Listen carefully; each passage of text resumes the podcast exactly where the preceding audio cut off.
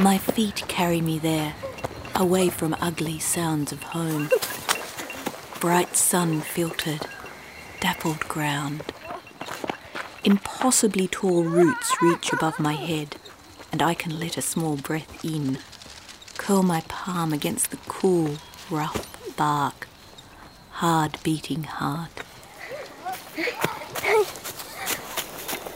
Touch where the root emerges from the earth tracing fingers up and along as high as I can. So quiet, even the birds whisper. Sinking into a cave of mushroomy litter, fallen leaves are swollen. Strip them until only the skeleton is left.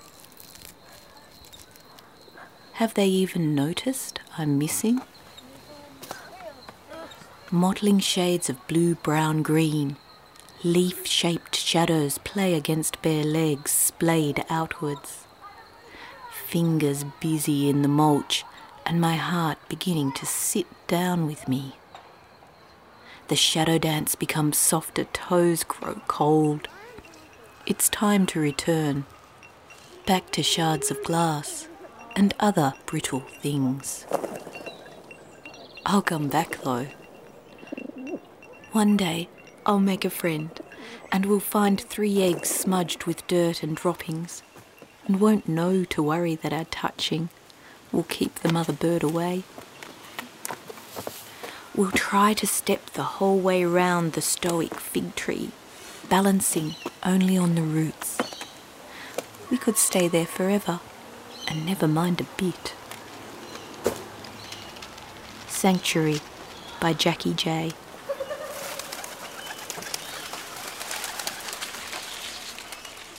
The children in the tree, hidden by leaves, their quick, quiet eyes follow you. And you might never know, but for a sensation on the back of your neck which tells you you're not alone. One of those children was once you, and there's a part of you always up in that tree, looking down, mystified by the adult world, but powerful in your invisibility. You know your territory, not by the streets and shops and houses, but by the trees, the markings on the bark at eye level, the climbability of the boughs above. And you never fully forget this as you pass from the whispering leafy world to the sharp cornered one of the grown ups.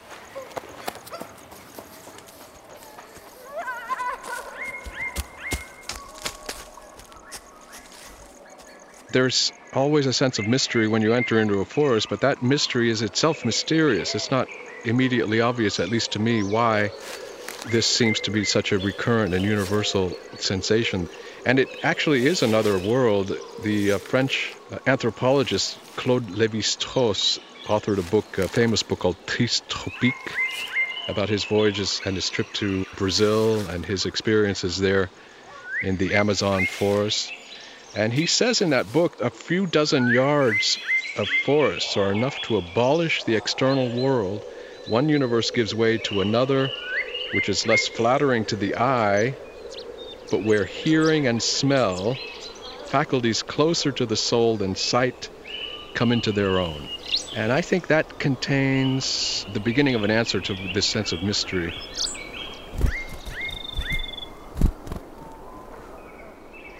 One thing about the forest is that it's very difficult to connect sounds to images because it's difficult to identify visually the source of a sound in this environment where animals or birds are concealing themselves. So the visual, which usually dominates, gives way to other senses, particularly sound.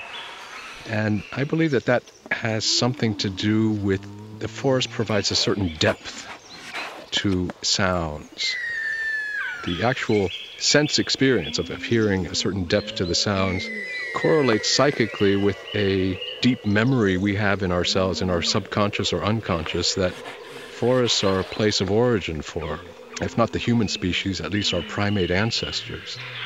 And this notion that they come first, that you enter into it and you're getting in touch with remote originary things, and it could be our primal kinship with the animal world that has since been lost, or uh, some sense that there's an element in the forest that is so primary. I don't know what your experience is when you enter a forest, but I often feel like I'm an outsider and a latecomer in that sense.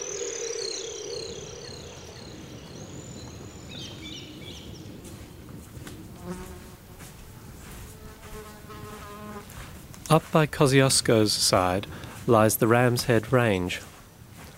I sneak off into a secret world of wind-muffled silence, trudging over whistling grass and billy buttons.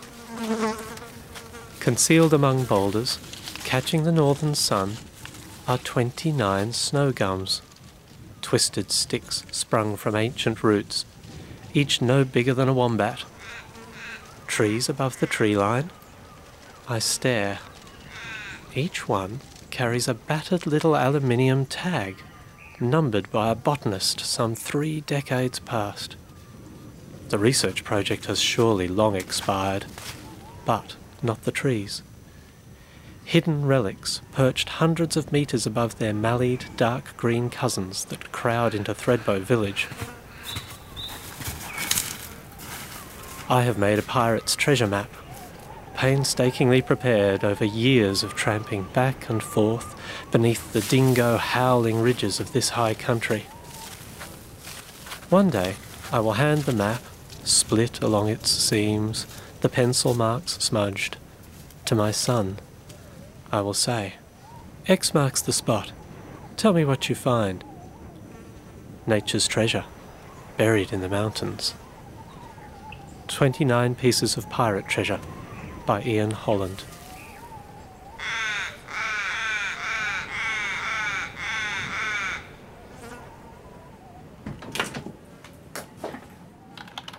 Dear Ian, you've laid out a tempting trail of crumbs.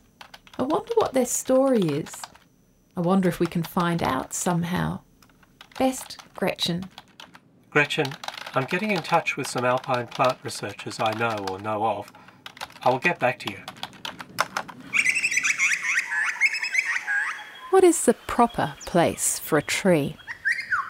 I always fancifully imagined the most pure and the best trees are the ones that roam free in the bush, that the wild tree is the happiest kind of tree, and that city trees are somehow compromised.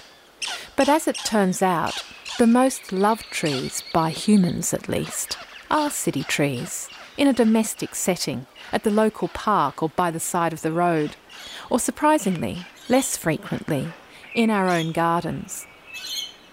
Lesley Head from Wollongong University discovered this when studying our attitudes to nature and the environment through our backyards.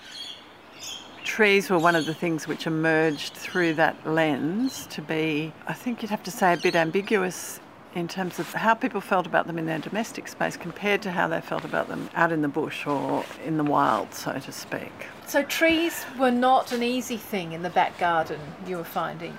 Well, trees were one of the things that there was quite significant conflict about and quite a significant variation in views. People who loved trees in suburban gardens were in the minority.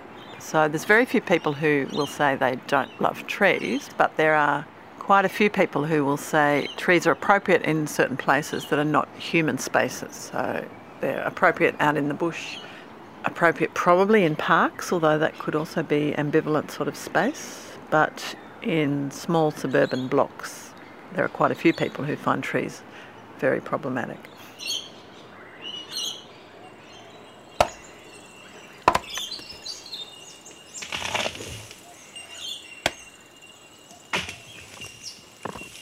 Three generations ago, our forebears lived in a tree. In 1880, when Gippsland was first being settled, Thomas Davies, wife Sabina, and their young family, including a baby in a basket, trudged through dense, dark forests and tangled undergrowth up the Strzelecki Range to their plot at Childers. The area was known as Giant Land growing the tallest hardwoods in the world. Their first home an old hollowed out tree stump with pitched roof and two stories inside, must have made a cosy retreat from the incessant rain, mud, darkness, and isolation.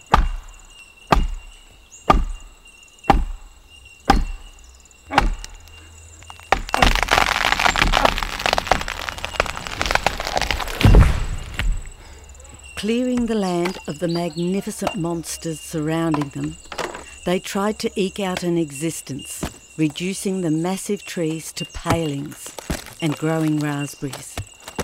Later, a house was built, and their former tree stump home became a raspberry storehouse. Times were tough, and Thomas's long and fruitless trip to Wales to claim inheritance brought him back to the family even further in debt. Thomas Davies may have decimated the eucalypts, but he planted wonderful stands of European exotics, gifts from his friend, botanist Baron von Mueller. Many of those plantings still stand today. Ultimately, the blackberries, bracken, and rabbits beat them, and Thomas's surviving children walked off the land defeated in 1915 giant land had become the Heartbreak Hills. Three trees they would have passed on their journey frame our home as majestic old gums, while Thomas's great grandson, my husband, continues to plant hundreds of trees. Our Family Treehouse by Tini Cook.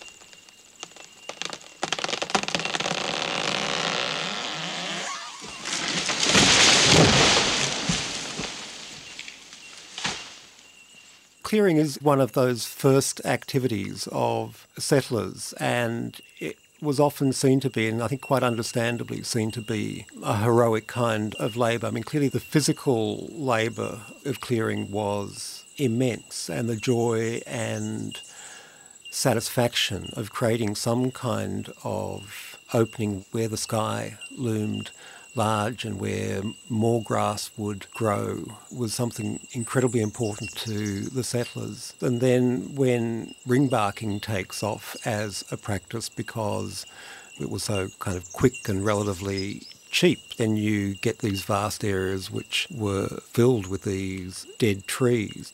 And so there again, I mean, there was celebration of clearing from the very outset of Europeans living here. But also, there was very quickly a kind of critique of it because many of them thought that the landscapes which were being created were horribly ugly and just didn't meet their kind of notions of the picturesque. Tim Bonyhady, cultural historian, environmental lawyer, and author from the Australian National University.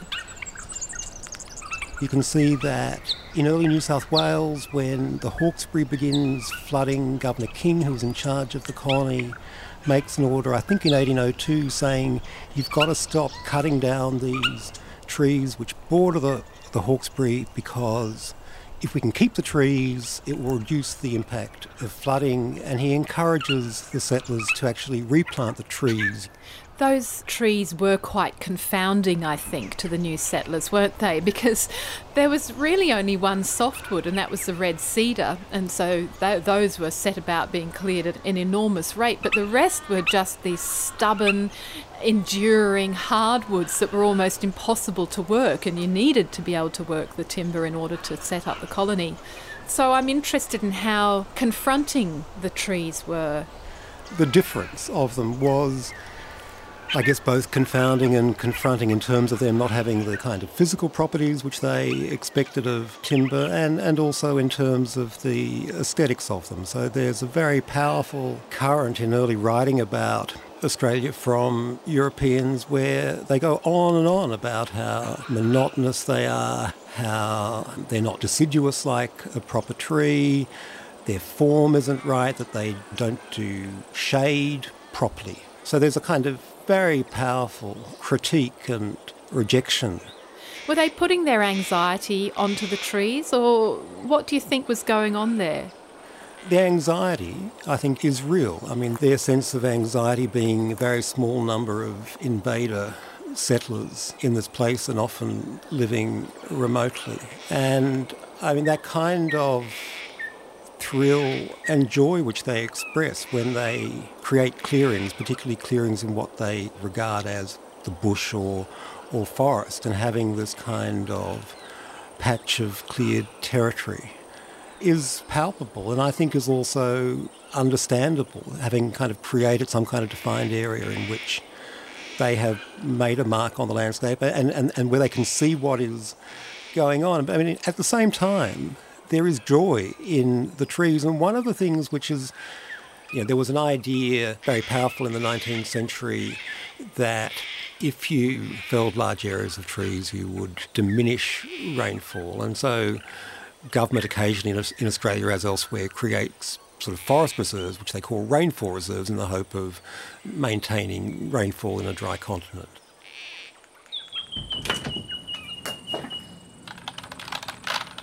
Thursday, 4th of April 2013. To Jack Egerton. Query re an old study in the Ram's Head Range. Dear Mr. Egerton, I recently wrote a short piece for an ABC project on trees the piece I wrote concerned a number of dwarf snow gums growing well above the tree line amongst boulders in the Ram's Head Range. One of the producers pondered what the backstory might be on these dwarf snow gums. Have you any idea what the project was that led to them being tagged sometime prior to the mid 1980s? Hoping you may be able to assist. Regards, Ian Holland.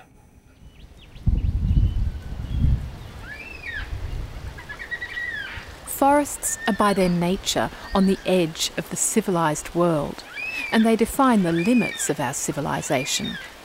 The new settlers drive the forest back, but it will return to encroach upon them.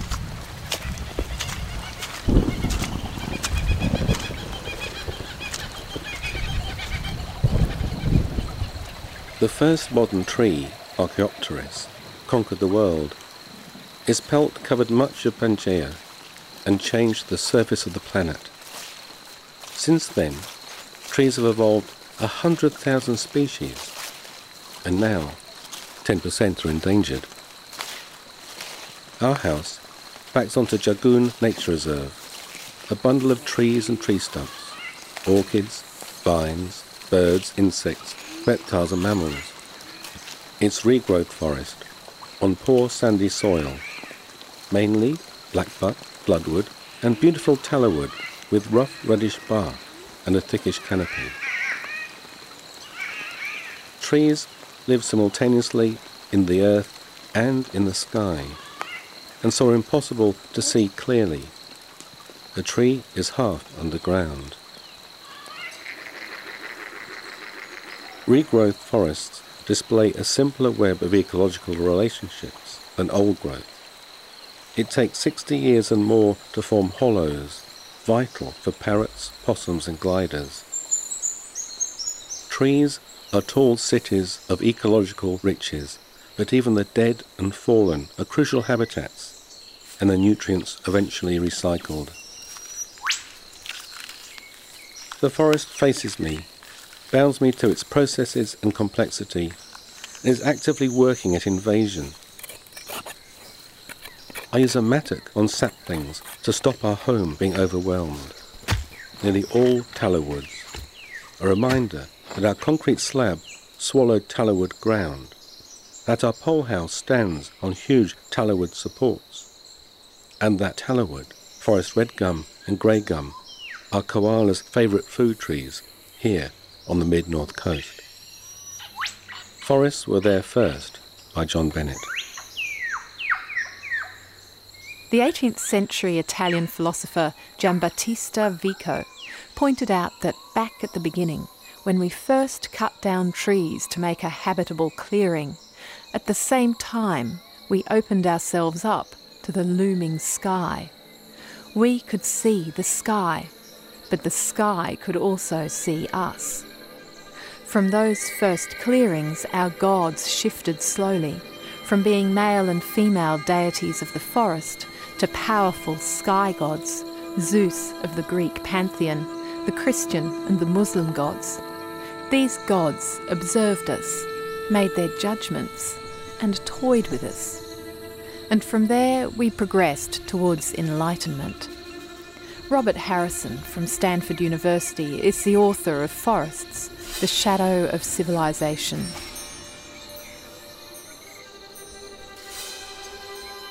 First the forests, after that the huts, then the villages, next the cities, and finally the academies. So Vico tells us that by opening up a clearing in the forest, one opened up a clearing from which one could see the sky to start with, and from which gods or the gods could have seen the first family dwellings.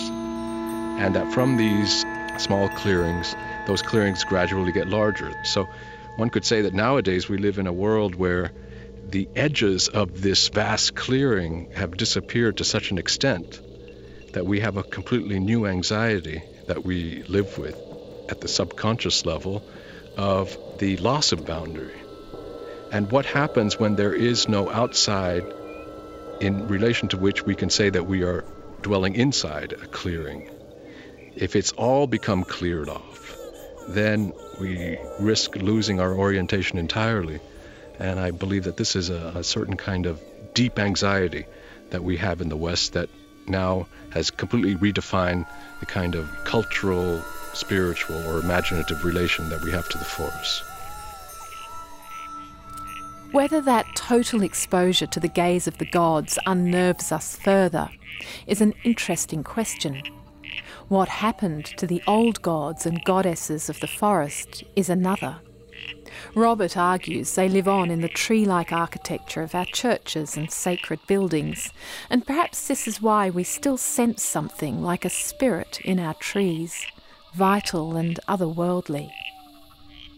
The sacred spaces were groves, where they were in, in the forest with certain clearings, and that would be the site where the pagan god would reveal himself or more often herself. So it's a place of theophany, namely the appearance of a god in the grove.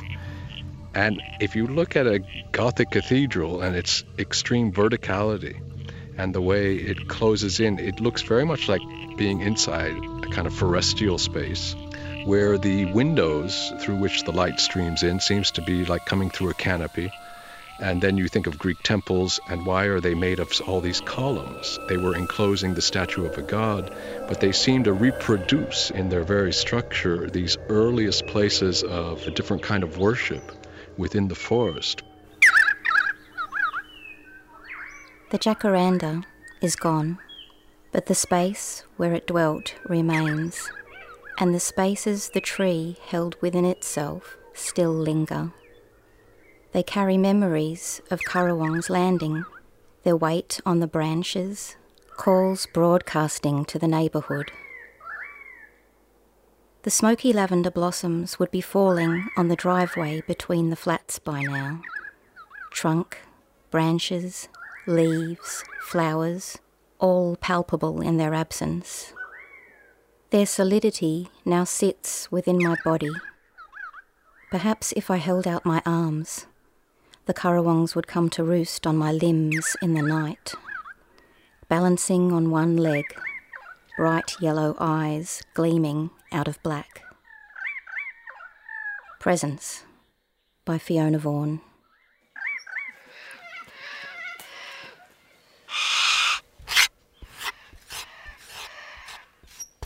My name is Alexander McKenzie. I'm a visual artist uh, and I'm living in Sydney. Show me what we've got going here. We've got quite a lot of things. Well, there's always a bunch of different things happening in the studios. I do tend to work on a number of different things at once. That's mainly due to the process that oil paint needs to actually dry in between different layers, so you can't work on one painting till the end. This beautiful drawing here, tell me about this and what it's for. This one is continuing my exploration of tree imagery, and this one, as you can see, is a sort of manicured island in the middle of what will be quite a dramatic keyhole of the dark cliff shapes on the side.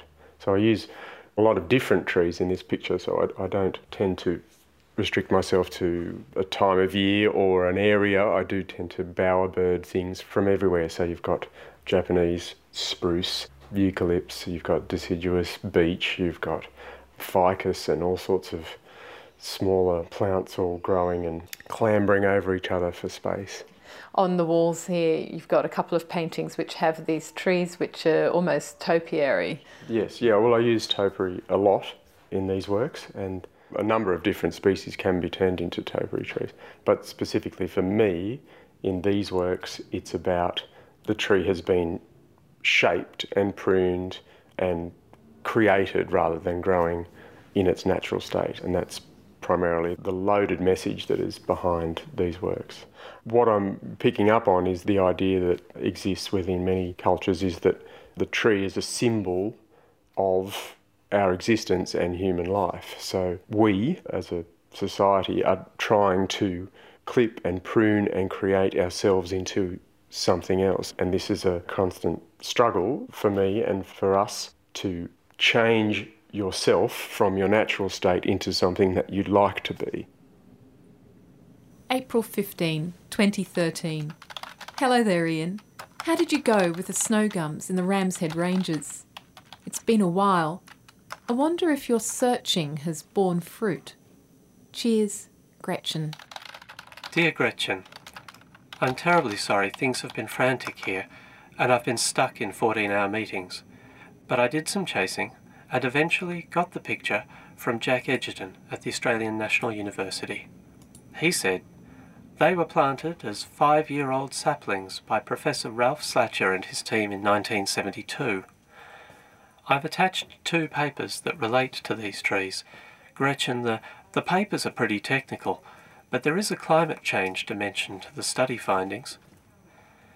It's a beautiful landscape for recording soundscapes too when the ravens call amongst the high boulder fields.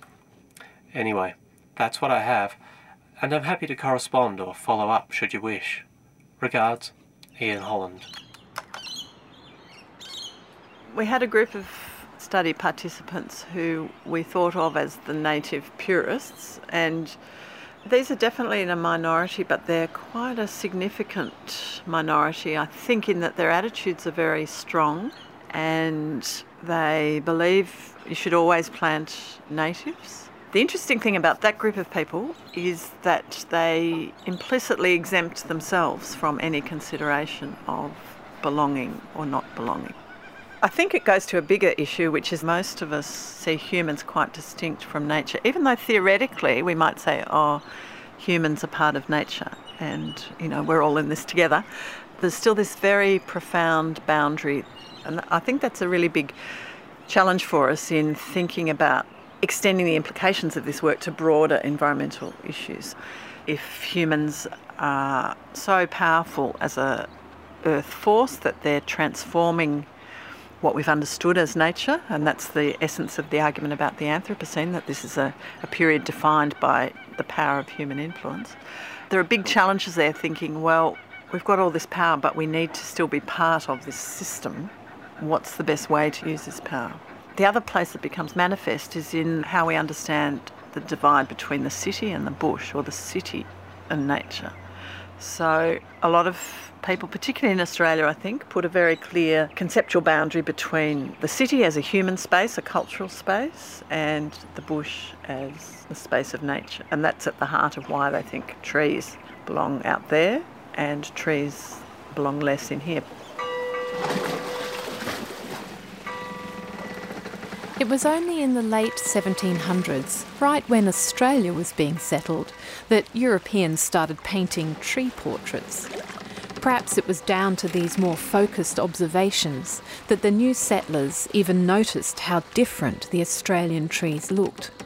It was a crucial time for trees, as they became an aesthetic consideration.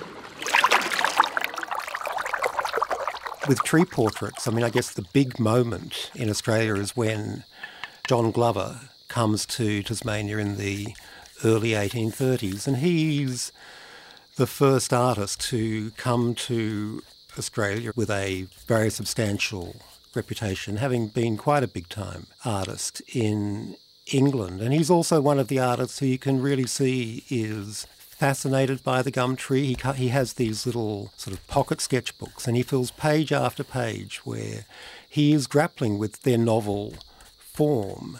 And then in many of his paintings, he does sort of classic tree portraits where he celebrates these trees and does so wonderfully. I guess one of the things, though, which is then again interesting about that is that partly because his British reputation is so strong, he's one of the few artists who can send large numbers of these works back to England. So his very powerful depictions of the gum tree are primarily for an English audience and may be influential in terms of people there and how they think about Australia and whether they want to even migrate to Australia.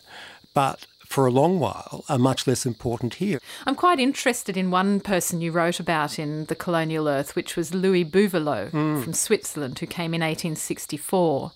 And his admirers claim that colonists only came to admire the gum tree in the 1870s and, and see them as the equal of the oak and the ash and the elm, thanks to his paintings. I mean, I mean Buvelot is a pivotal figure. As you say, there's a lot of both forgetting and ignorance about what earlier generations of settlers have done. So, with the claim that Buvelot was the master of the gum tree and he's the first colonial artist who sees them and he's the first who can then persuade his fellow colonists that they really are beautiful trees worthy of appreciation, there is a very clear writing out of John Glover in that kind of story, and that's partly because Buvelot sits in Melbourne John Glover had been in Tasmania, and Glover either paints for um, a British audience or he paints for a Tasmanian audience. And so, to a very large extent, his work isn't known elsewhere. And then Buvelot is a more fashionable artist. By then, he's painting in a slightly Barbizon school kind of way. And he then gets touted as the first artist to render the gum tree accurately and to change how people view it. But then he also kind of gets eclipsed and forgotten, and someone, I guess, Arthur Streeton to a certain extent, but really Hans Heysen is the next one. And then exactly the same claims are made about him. And he gets touted as the first guy who gets the gum tree right and the first to change understanding.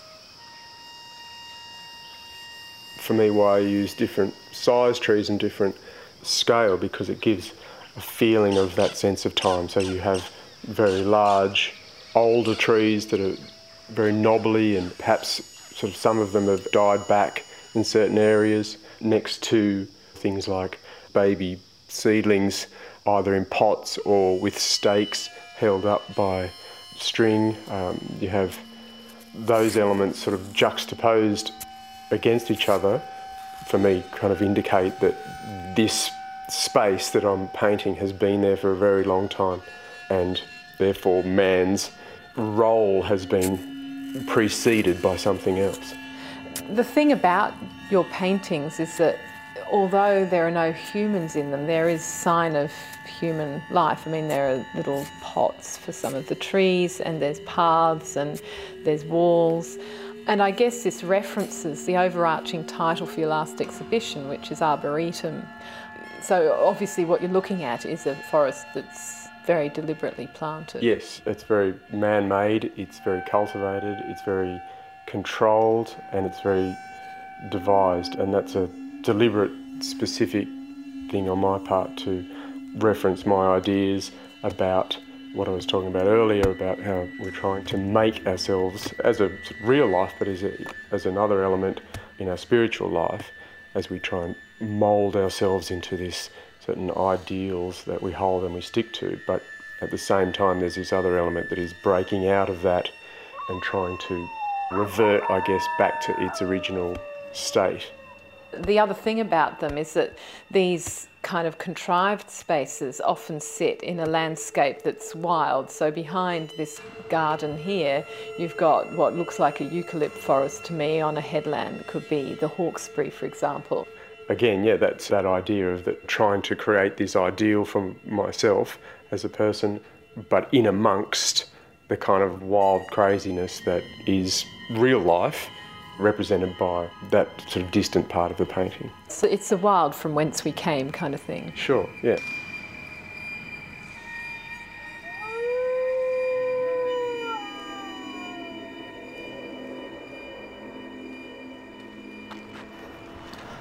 I've always had a thing all my life and didn't understand why with gum trees, trees and rivers.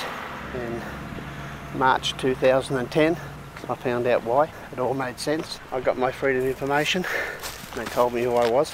So the jigsaw started. Uncle Roy Alexander is 64 years old and he's just found out his Aboriginality and that he was one of the stolen generation.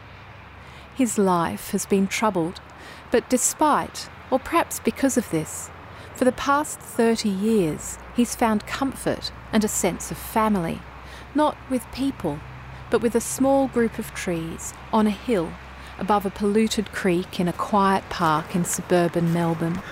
Here they are. Oh, yeah. they are beautiful, aren't they? Yep. These were all saplings. These are the, the teenagers. These are my teenage kids.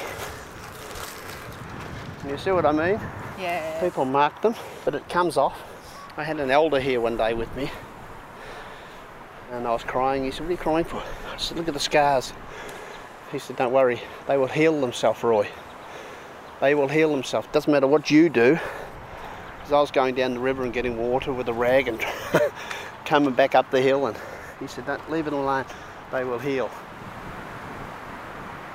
This is so beautiful here. And helping through my dysfunctional history, and this opens it up. This peace, as far as I'm concerned. If there is a heaven, this is it. And so quiet, and very seldom anybody walks past, so you can sit here and talk to yourself all day. No one thinks you're crazy because trees don't think I'm crazy because they talk back to me. Yeah. I can have a really bad day with my thoughts and everything else from my childhood and, and all the emotions running through my body. And if I can sit down at there or, or put my arms around and go to sleep or just shut my eyes, it's like she just drains it out of me and puts the good back in. And I walk away and I'm a different person. And she knows I'll be back. The trees wasn't connected to the Aboriginal part, but it was. There's a twist to it, isn't there? All the things, the rivers and trees and things that I've loved all my life, and all my life I've gone to trees and rivers. Do you come here when you feel distressed? Yeah, How do you leave? happy. Had a good talk. Think about what, what we said and everything else, and everything makes sense in the end. Doesn't matter how bad you feel. It's always tomorrow. The sun's going to come up tomorrow, as they tell me. It's going to set tomorrow night, Roy. It's going to come up in the morning. We'll be here, and they're here. When you spend time near a, a tree, It's peace, isn't it? Peace. it's a slower time, a much Yeah. slower time, do you think? Yeah, yeah. Well, time stops. That's good. We have a bad day, and we all have bad days. Come and give a tree a cuddle. You'll be right. Find a tree somewhere and give her a cuddle or him a cuddle, and you'll be right. Life moves on.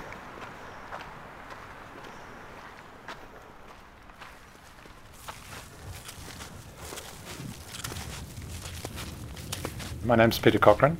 I'm currently Director of National Parks uh, for the federal government, but uh, in the 70s and 80s I worked at the Australian National University doing uh, field ecology. In the early 70s, one of the lead researchers at uh, ANU in plant sciences was a um, Professor Ralph Slatyer. He was one of the world's leading plant ecologists. He also had a passion for tree lines, and he did ponder why is tree line where it is. There are a series of plots that we worked on, one of which is just slightly uphill from Crackenback Top Terminal, and the higher plot is in the Ram's Head Range. And the first round of experiments, which started in 1972, involved planting five year old snow gums, and the first aim of that was to see just would they survive. The majority of them did, and the majority of them actually are still there 40 years on. Describe them for me. Well, it's a very tough environment up there, so they do grow very, very slowly. Sometimes you get good seasons and they'll maybe put on 10 or 15 centimetres of growth, but then sometimes they'll have a bad winter and lose it again. Uh, rather than height, they would get thicker. The ones higher up at Ram's Head, more often than not, they might really only be 60 or 80 centimetres. That's pretty tough up there. And so a 40 year old tree that is only 60 centimetres tall, it's not something you normally recognise as a tree. Mm-hmm. Why is it important where the tree line is and whether it moves or not? Well, it's partly a reflection or a barometer of climate change. So if tree lines are moving, it's a bit like glaciers retreating. There's evidence of climate change, of changing conditions. There is a change in the ecology in the mountains as tree line changes. Most tree lines around the world are usually comprised of just one species, and that's absolutely the case in Australia. It's snow gums. And they are very plastic species. They can change their characteristics, so they can become more temperature sensitive, less temperature sensitive, more drought tolerant. You actually find them at sea level at Frankston in Victoria. So it's the widest altitudinal range of any eucalypt species. But the really exciting thing that happened pretty much as I was in my last couple of years of work up there was that the it's one thing for things to grow and survive. The next really important step in any organism's life history is to reproduce. And so the, the thing that really got us excited was at both of those locations above treeline, those plants flowered, set seed, and their seed fell into the uh, ground beneath them, and new seedlings came up. So that was really exciting for us.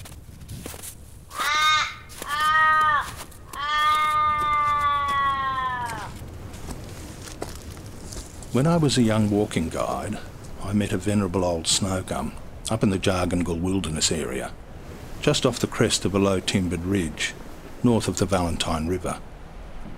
He had a massive tumble down bowl supporting multiple trunks and was orders of magnitude older than any snow gum I'd seen.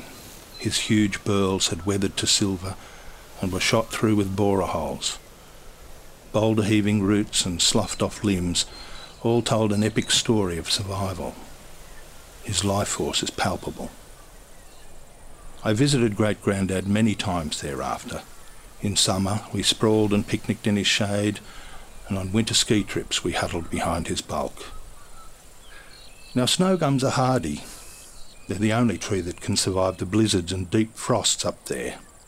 But unlike many eucalypts, they can't regenerate from epicormic shoots after a severe fire.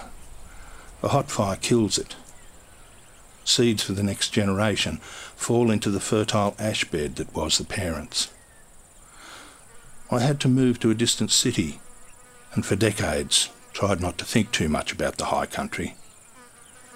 But in 2003, a beast of a bushfire ragged on Canberra for a bit, then spat the city out and tore off south up into the high country. For weeks, Firestorms burned unchecked across the roof of Australia. Vale, great granddad, I thought. You would not have survived that. It was another five years before I could bring myself to visit again, so I strapped gear to an old push bike and wheelbarrowed it up the long climb out of Geehi to the edge of the wilderness area. I dropped the bike by the fire trail, trudged off across the heath for a couple of kilometres. All around me is a sea of dead limbs, with thickets of snow gum seedlings thrusting up between them. I'm prepared for the worst. But no, great granddad lives yet. Some of his outer limbs have burned, but the core trunks endure. And the old bugger's even got a few blossoms. Some unique combination of topography, aspect, and providence have protected him from this fire as they must have from fires past.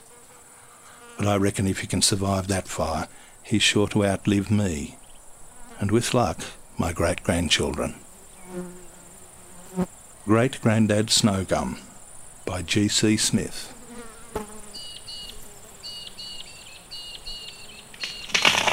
Danger. Australian trees drop limbs. They've got a name for it widowmakers. They'll crush a garage or a house without warning. They block gutters and their roots are ruthless to pipes as they seek out water. But most of all, they're fire sticks. Three pine trees. Huge, hairy hounds with deep, rough barks watch over our humble timber home. They nip the heels of sheepish clouds. They molt all over the roof. Yet I fear the flames that could turn our dogs against us, transform their shade into an orange glow. convert every placid twig and needle into rabid biting embers.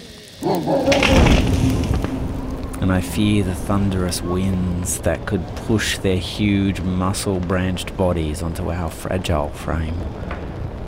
With love and fear's twisted leashes, I behold our three pine trees. The Watch Pines by Cameron Semmens.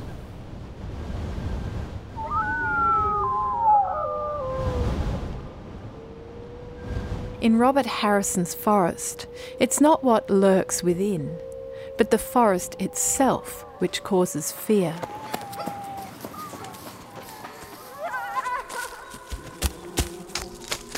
The idea that when you enter into a forest, you have a sensation that the forest is looking at you. I can't tell you how many scenes in the history of literature and in mythology repeat this idea that all of a sudden someone who wanders and goes astray in the forest has a sense that all these eyes are looking at him or her. This goes back to a distinction that both Freud as well as Kierkegaard made between fear and anxiety. Fear has a direct object. You know what you're afraid of. You're afraid of the guy who's following you in the in the street or the animal who is in front of you. Anxiety has an indeterminate object. You don't know exactly what it is that is making you anxious. The phenomenon of fear of trees is written large in Australian explorers' journals. The forest was alien and seemed set against the newcomers the primal response, which causes us to destroy what frightens us, is thousands of years old. The first documentation of tree induced anxiety is in the very first written record. It's the Epic of Gilgamesh, a real Sumerian king and founder of the city of Uruk, who lived four and a half thousand years ago. Gilgamesh looks over the walls of his city and he sees the forest far away and its apparent permanence fills him with dread. Remember the sky gods and the clearing? Gilgamesh asks the sun god's permission to cut the forest down. Right, because the forest has a kind of immortality that he doesn't have. And I think that it's not exaggerating to say that, in a certain sense, in his subconscious, he's taking revenge on the natural world for his own mortality. So much of our human behavior in relation to nature, especially to forests, seems to have a kind of irrational rage, an almost unmastered adolescent rage about it that is taking vengeance on nature for the fact that it has a permanence that we are denied. I wonder if our anxiety about trees in our suburban gardens today spiders, roots, leaves, and fires notwithstanding, is because those trees are bringing the wildness of nature into our fiercely defended, cultured, and personal space. And there are scenes, I know in Jean Paul Sartre's famous novel Nausea, the protagonist there has this nightmare vision of the green belt coming back into the city and putting its green paws over everything. And, and this, for a rationalist like Jean Paul Sartre, was really a nightmare because it's true that there's something about the unmastered natural world, the forces, the vitality that present a threat to our presumption of total control of our environment. And it's the fear, but it's also a part of hubris that if we don't have total control, then uh, something's wrong. And the vegetable life can sometimes get out of control.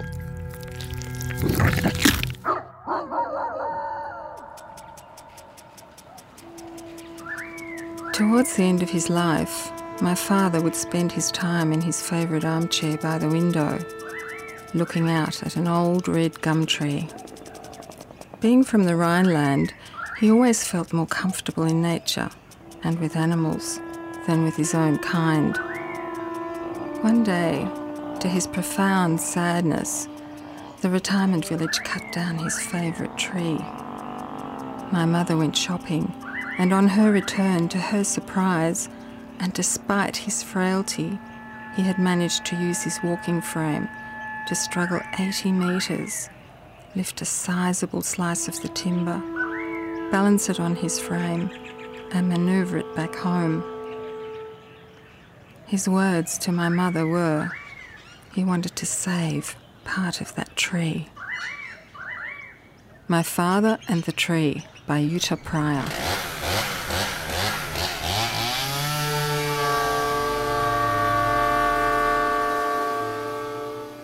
In our age, I think the anxiety that we project into the forest is that of the imminent demise of the forest. We're at the edge of, you know, losing something irretrievably. That probably corresponds to some extent to the reality of deforestation, but in my view, there's a deeper anxiety about the end of our own civilization. We might be seeing an image of what we're doing not only to those forests in the Amazon or elsewhere, but what we're doing to ourselves as a society there's more at stake in the worry that we have about losing forests than mere economic considerations or the fact that there are medicines that will never be found. There's a sense that as goes the fate of the forest, so goes the fate of our civilization.